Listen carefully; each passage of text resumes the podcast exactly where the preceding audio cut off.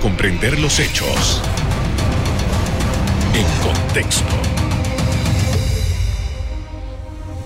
Muy buenas noches, sean todos bienvenidos y ahora para comprender las noticias las ponemos en contexto.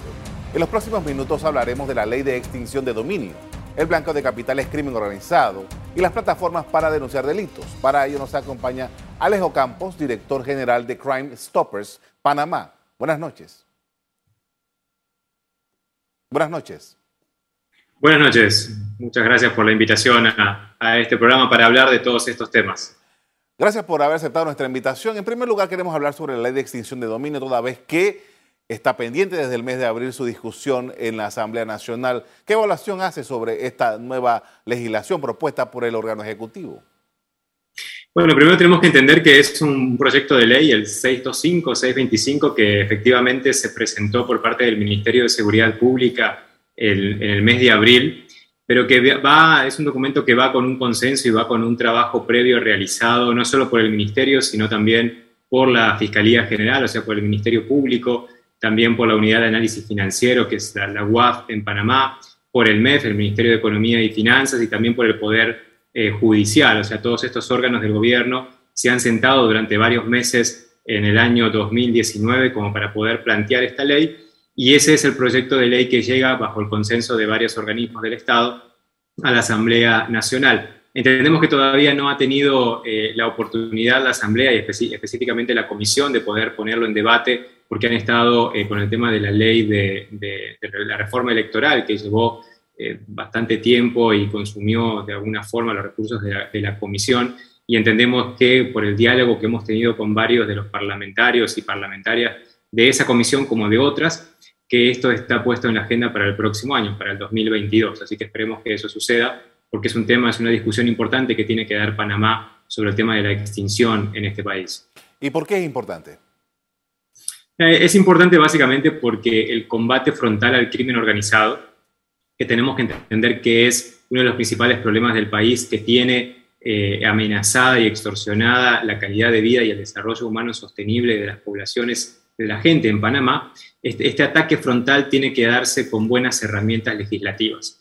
Y una de las formas de, poder plantear un, un buen combate es poder atacar también la economía y la parte financiera delictiva de estas estructuras criminales. Y eso implica poder quitarle todos los bienes, todos los recursos, las cuentas bancarias, el dinero que las estructuras criminales del crimen transnacional, pero un crimen transnacional que opera a través y con la ayuda y, con la complicidad de las estructuras del crimen local en Panamá, cada vez aumenta más este recurso patrimonial en estas estructuras y las hacen más fuertes. Entonces, por un lado, cada vez vemos más un buen trabajo por parte de las autoridades panameñas en materia de arrestos, de incautaciones de cocaína, incautaciones de comercio ilícito, pero en la medida que, no se quite, digamos, los vehículos, las casas, las cuentas bancarias, las empresas, las bodegas que ellos usan para poder eh, realizar este trabajo ilícito, entonces esto no tiene consecuencias realmente efectivas en la lucha contra el crimen organizado.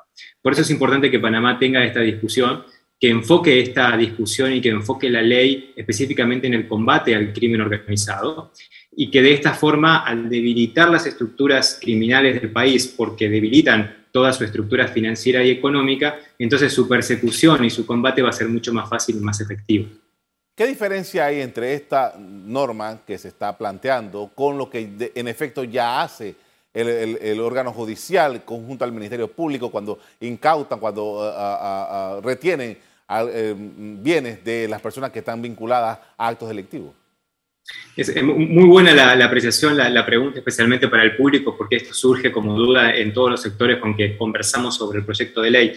La, principal eh, diferencia es que se crea eh, una jurisdicción nueva, que es la jurisdicción de extinción de dominio, y es totalmente autónoma al proceso penal. ¿Qué quiere decir esto? Que hoy en día se arresta a una persona, esa persona tiene bienes, esos bienes se congelan y la disposición, la disponibilidad de esos bienes o la decisión sobre esos bienes tiene que estar hoy en día amarrado al proceso penal y si el proceso penal dura 5 años, 6, 10 años, esos bienes eh, están ahí retenidos por parte del, Estado panameño y no se puede hacer absolutamente nada con ellos.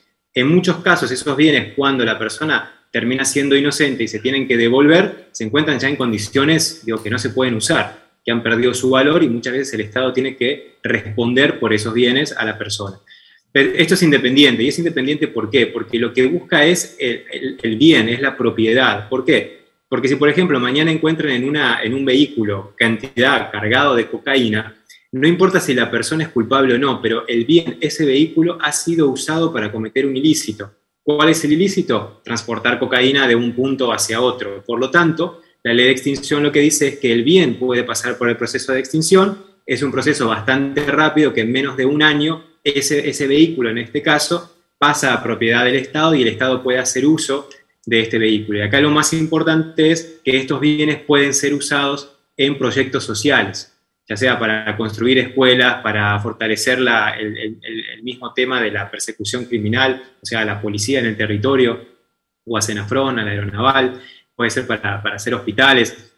Esto es quitarle la estructura de los bienes al crimen organizado, que pasen al, Estado, el Estado los administra para fortalecer los proyectos de cooperación social o los proyectos de desarrollo humano que tienen acá en, el país. Y esa es la gran diferencia, es un proceso completamente autónomo al proceso penal en sí. Entonces es mucho más ágil y lo que busca va directamente hacia el bien y no hacia la persona. ¿Quién dispone de estos, de estos recursos o de estos bienes? ¿Quién da la orden para que estos bienes eh, efectivamente se cumplan con lo que dice la norma? Bueno, en el proyecto de ley lo que plantea es la creación de una oficina dentro del MEF, que es la que estaría, eh, digamos, capacitada como para hacer la administración de estos bienes.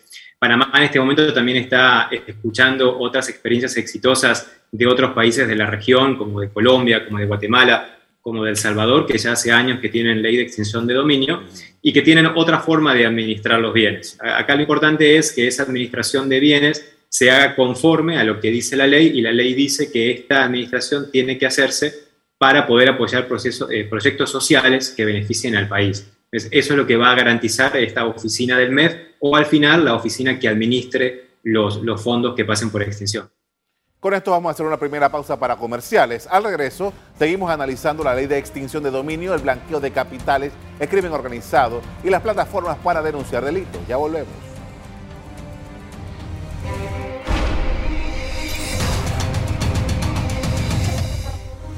Estamos de regreso con Alejo Campos, director general de Crime Stoppers Panamá, con quien analizamos la persecución de delitos graves.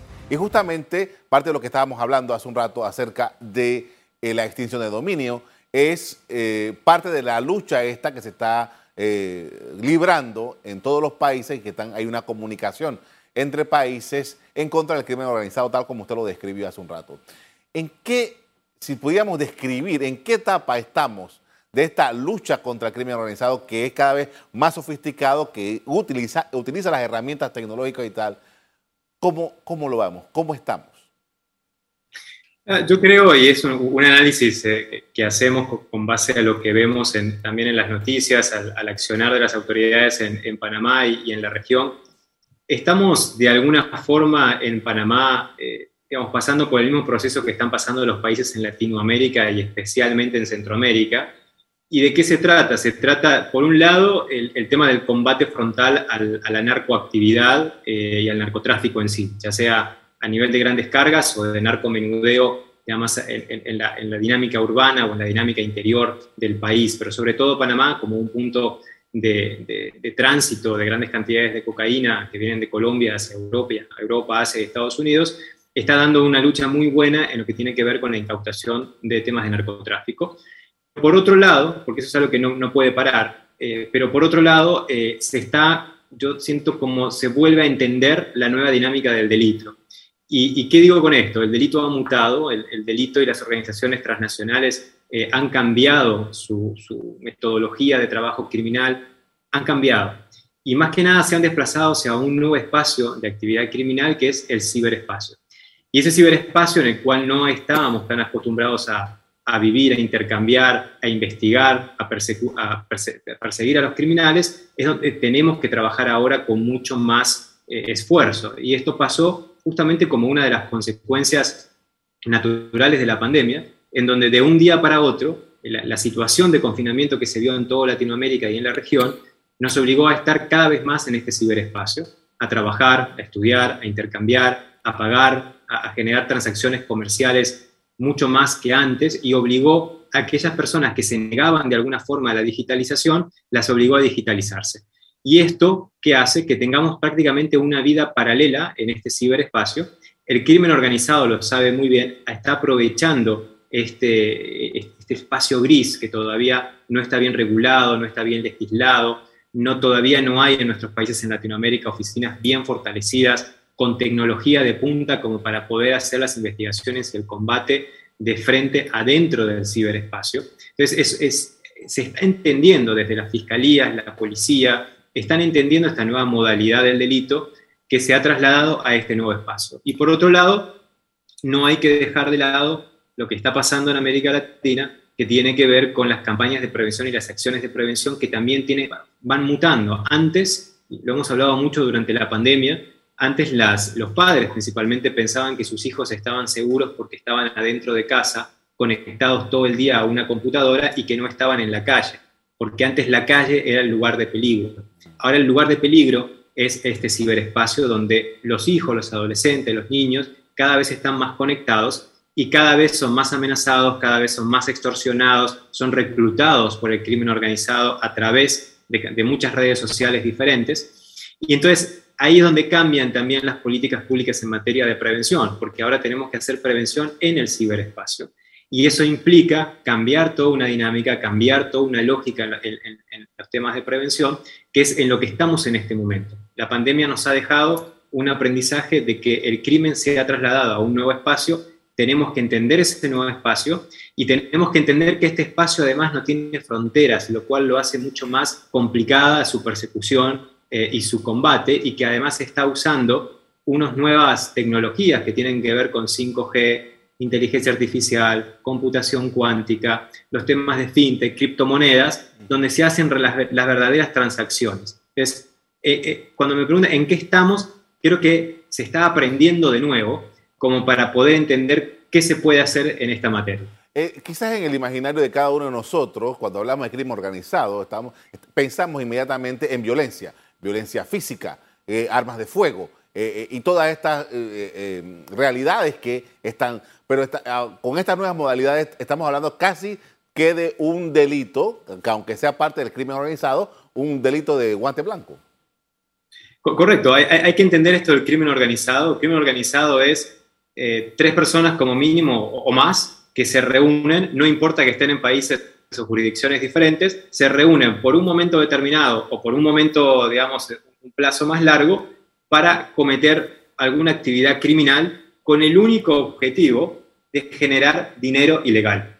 El crimen organizado lo que busca es generar recursos, generar dinero ilegal, nada más. Todo lo otro es consecuencia de su actividad. Pero ¿de qué forma lo hacen? Con algunos delitos graves que son transnacionales, como la trata de personas, el narcotráfico, el comercio ilícito, los temas de, eh, por ejemplo, toda la parte de comercio ilícito, pero a nivel digital, armas ilegales y municiones, o sea, el tráfico de armas ilegales y municiones, y ahora también empieza a aparecer por estos temas de los flujos migratorios el tema de la migración irregular como una forma de generar dinero ilegal a partir del tráfico ilegal de migrantes, los famosos, los conocidos como coyotes, polleros, depende del país donde sea. Entonces tenemos que entender que todo esto hace parte de un concepto nuevo que se llama economías ilícitas, economías regionales y nacionales, pero es un sistema de economías ilícitas y el crimen organizado, como muy bien lo acabas de decir, algo de cuello blanco, es como una gran corporación, una gran empresa que tiene diferentes unidades de negocio criminal.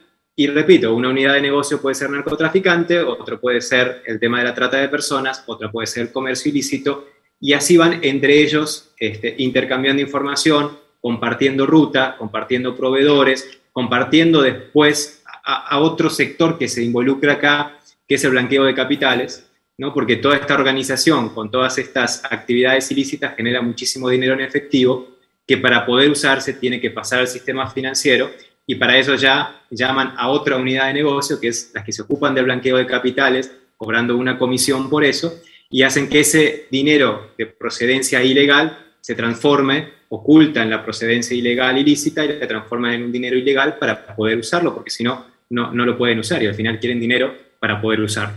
Entonces, es, es, es muy complejo todo esto Y obviamente este crimen organizado transnacional opera en todos nuestros países a través de células locales, que son las bandas, las pandillas, las maras, depende del país eh, la denominación que tienen, que son como el, brazo armado, operativo, local en cada uno de los países, y son realmente los que se fortalecen y donde, donde nosotros sentimos más la violencia, porque a estas bandas locales estar fortalecidas, tener más dinero para comprar armas, tener más dinero para comprar propiedades, celulares para extorsionar, etcétera, obviamente hacen más daño a la población local y tienen más amenazada y extorsionada a la población local.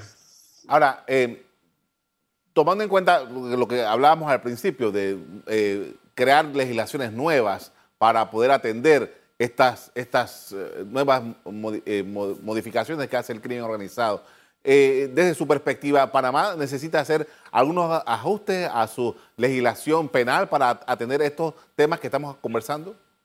Sí, claro que sí, y no solo Panamá, sino como, como todos los países en Latinoamérica, porque nos estamos enfrentando a modalidades y a fenómenos delictivos nuevos y nuestras leyes tienen 5, 10 y hasta 30 años en algunos casos y cantidad de cosas que están sucediendo ahora ni siquiera estaban pensadas que podían suceder hace 20 años atrás y es lógico que aquellas leyes de hace 20 años atrás no contemplen el tipo de la, metodología criminal que tenemos ahora. Pero sí es necesario, me gustaría en el caso de Panamá poner un ejemplo, que es en el Código Penal, ustedes saben que hoy en día el comercio ilícito es uno de los principales financiadores de muchas actividades criminales como el narcotráfico, como la trata de personas, como el tráfico ilegal de, armas. ¿Por qué? Porque estos negocios criminales, que son de alto nivel, por decirlo así, necesitan un cash flow diario para poder operar, necesitan dinero en efectivo para la operación diaria de, este delito. Y ese dinero en efectivo sale del dinero de la recaudación de los mercados diarios de contrabando sea, la venta de todos los productos de contrabando en, el mercado panameño genera un dinero en efectivo que eso va a financiar la operatividad diaria del crimen organizado. ¿Qué pasa en Panamá? Por ejemplo, en el Código Penal eh, hay un artículo que habla que todas aquellas incautaciones que se hacen, que se consideran contrabando, que la aduana hace, para que pasen a una fiscalía y se consideren entonces un delito como tal y pasen a una investigación judicial, tiene que superar los 500 mil dólares.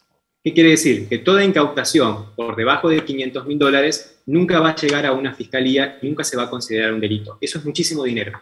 Cuando en otros países de la región, este número, en vez de 500 mil dólares, estamos hablando de 5 mil y 10 mil dólares. Entonces, esa es una reforma urgente que hay que hacer en el Código Penal para que realmente se pueda atacar el delito de contrabando. Con esto vamos a hacer otra pausa para comerciales. Al regreso, seguimos en el análisis de la lucha contra el crimen organizado y las plataformas para denunciar actos criminales. Ya volvemos.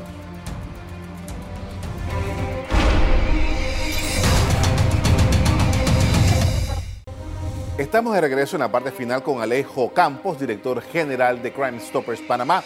Estamos hablando sobre delincuencia y delitos. Y en, esta parte quería preguntarle acerca de eh, esta, modalidad de una plataforma para denunciar la comisión de delitos o, denunciar delincuentes. ¿Cuán efectivo es esto? la, denuncia ciudadana eh, es, primero hay que decir esto, ¿no? O sea, la, la denuncia y la participación ciudadana en el tema de la construcción de la seguridad de Panamá es fundamental el panameño no puede mirar hacia otro lado frente a, hechos delictivos que están sucediendo. Ahora, ¿cuál es la forma de participar? ¿Cuál es la forma de, sumarse al trabajo que, se está haciendo en contra de la delincuencia? Compartir la información que la gente sabe. Y es mucha, porque es imposible poner un policía en cada casa y en cada esquina. Eso no pasa en Panamá y no va a pasar en ninguna parte del mundo porque no es posible hacerlo. ¿Y quiénes somos los que estamos en cada casa y en cada esquina de, las barriadas o de los lugares de la ciudad? Somos nosotros los ciudadanos. Entonces nosotros como tal tenemos mucha información sobre hechos que suceden a diario y que es información muy importante para las autoridades. Ahora, sabemos que la gente tiene miedo y esto no solo pasa en Panamá. Nuestra estadística es que un 70% de la información a nivel mundial nunca se comparte con las autoridades por miedo, por miedo a amenazas, a represalias, o muchas veces porque la gente en países donde no tiene miedo, pero no quiere verse involucrado en un proceso de que lo llamen a declarar como testigo, etc., les prefiere no compartir la información. Al final, la policía o las autoridades terminan solo recibiendo de la población, de los países en general, un 30% de la información que necesitan para trabajar y nosotros, como ciudadanos, como sociedad, le exigimos a las autoridades que resuelvan el 100% del delito. Entonces ahí ya hay como una balanza eh, un poco desequilibrada en el tema y es importante que la gente entienda que necesitan participar y la forma de participar es compartir información. Si tienen miedo, entonces hay estructuras, hay plataformas como las nuestras, que es Crime Stopper en Panamá y en muchos países, donde pueden denunciar en forma completamente anónima. En Panamá tienen que entrar a un sitio web que es tupista.org, seleccionar la bandera de Panamá y ahí hay una serie de delitos que van a aparecer, como los temas de contrabando que hablamos, trata de personas, corrupción, blanqueo de capitales, homicidios, pandillas, etc. Y depende de la información que la persona tiene, hace clic en ese delito y se va a abrir un formulario. Ese formulario es muy rápido, es muy fácil de completar y cuando lo completan, eso va a ir a un equipo que en conjunto con el Ministerio de Seguridad Pública de Panamá hemos creado por delitos diferentes que son los que atienden esta información. Y gracias a esta información ciudadana y al trabajo que han hecho estos equipos de la policía, de la aeronaval o de Senafront, o en algunos casos de migraciones también, se han logrado casos de éxito, sobre todo en temas de narcotráfico, e incautaciones de narcotráfico, incautaciones de, contrabando, eh, algunas víctimas recuperadas en temas de trata de personas, menores de edad, niñas que estaban siendo abusadas sexualmente, eh, temas de violencia doméstica que aumentaron muchísimo durante, durante el COVID, por ejemplo, que se empezaban a denunciar ahí, temas de blanqueo de capitales, son cosas que la gente denuncia a diario. Eh, al, momento tenemos más de 6.000 reportes ciudadanos o denuncias eh, recibidas en la plataforma y han generado varios casos de éxito que esperamos a, hacia el final del año poder hacer público con, con, la población como una forma también de agradecer esa participación ciudadana que han tenido el, rol de la inteligencia policial en todo esto que estamos conversando. Eh, tengo una anécdota de un amigo que se encontró hace unos días con un coronel de, policía aquí de, la antigua Fuerza de Defensa y el coronel le decía, oiga, eh, pero ¿qué pasó con los sapos? Cuando, cuando hubo estos eventos de eh, homicidios en plena luz del día con, a, cargo de, bandas. Y decía, ¿y qué pasó con los sapos?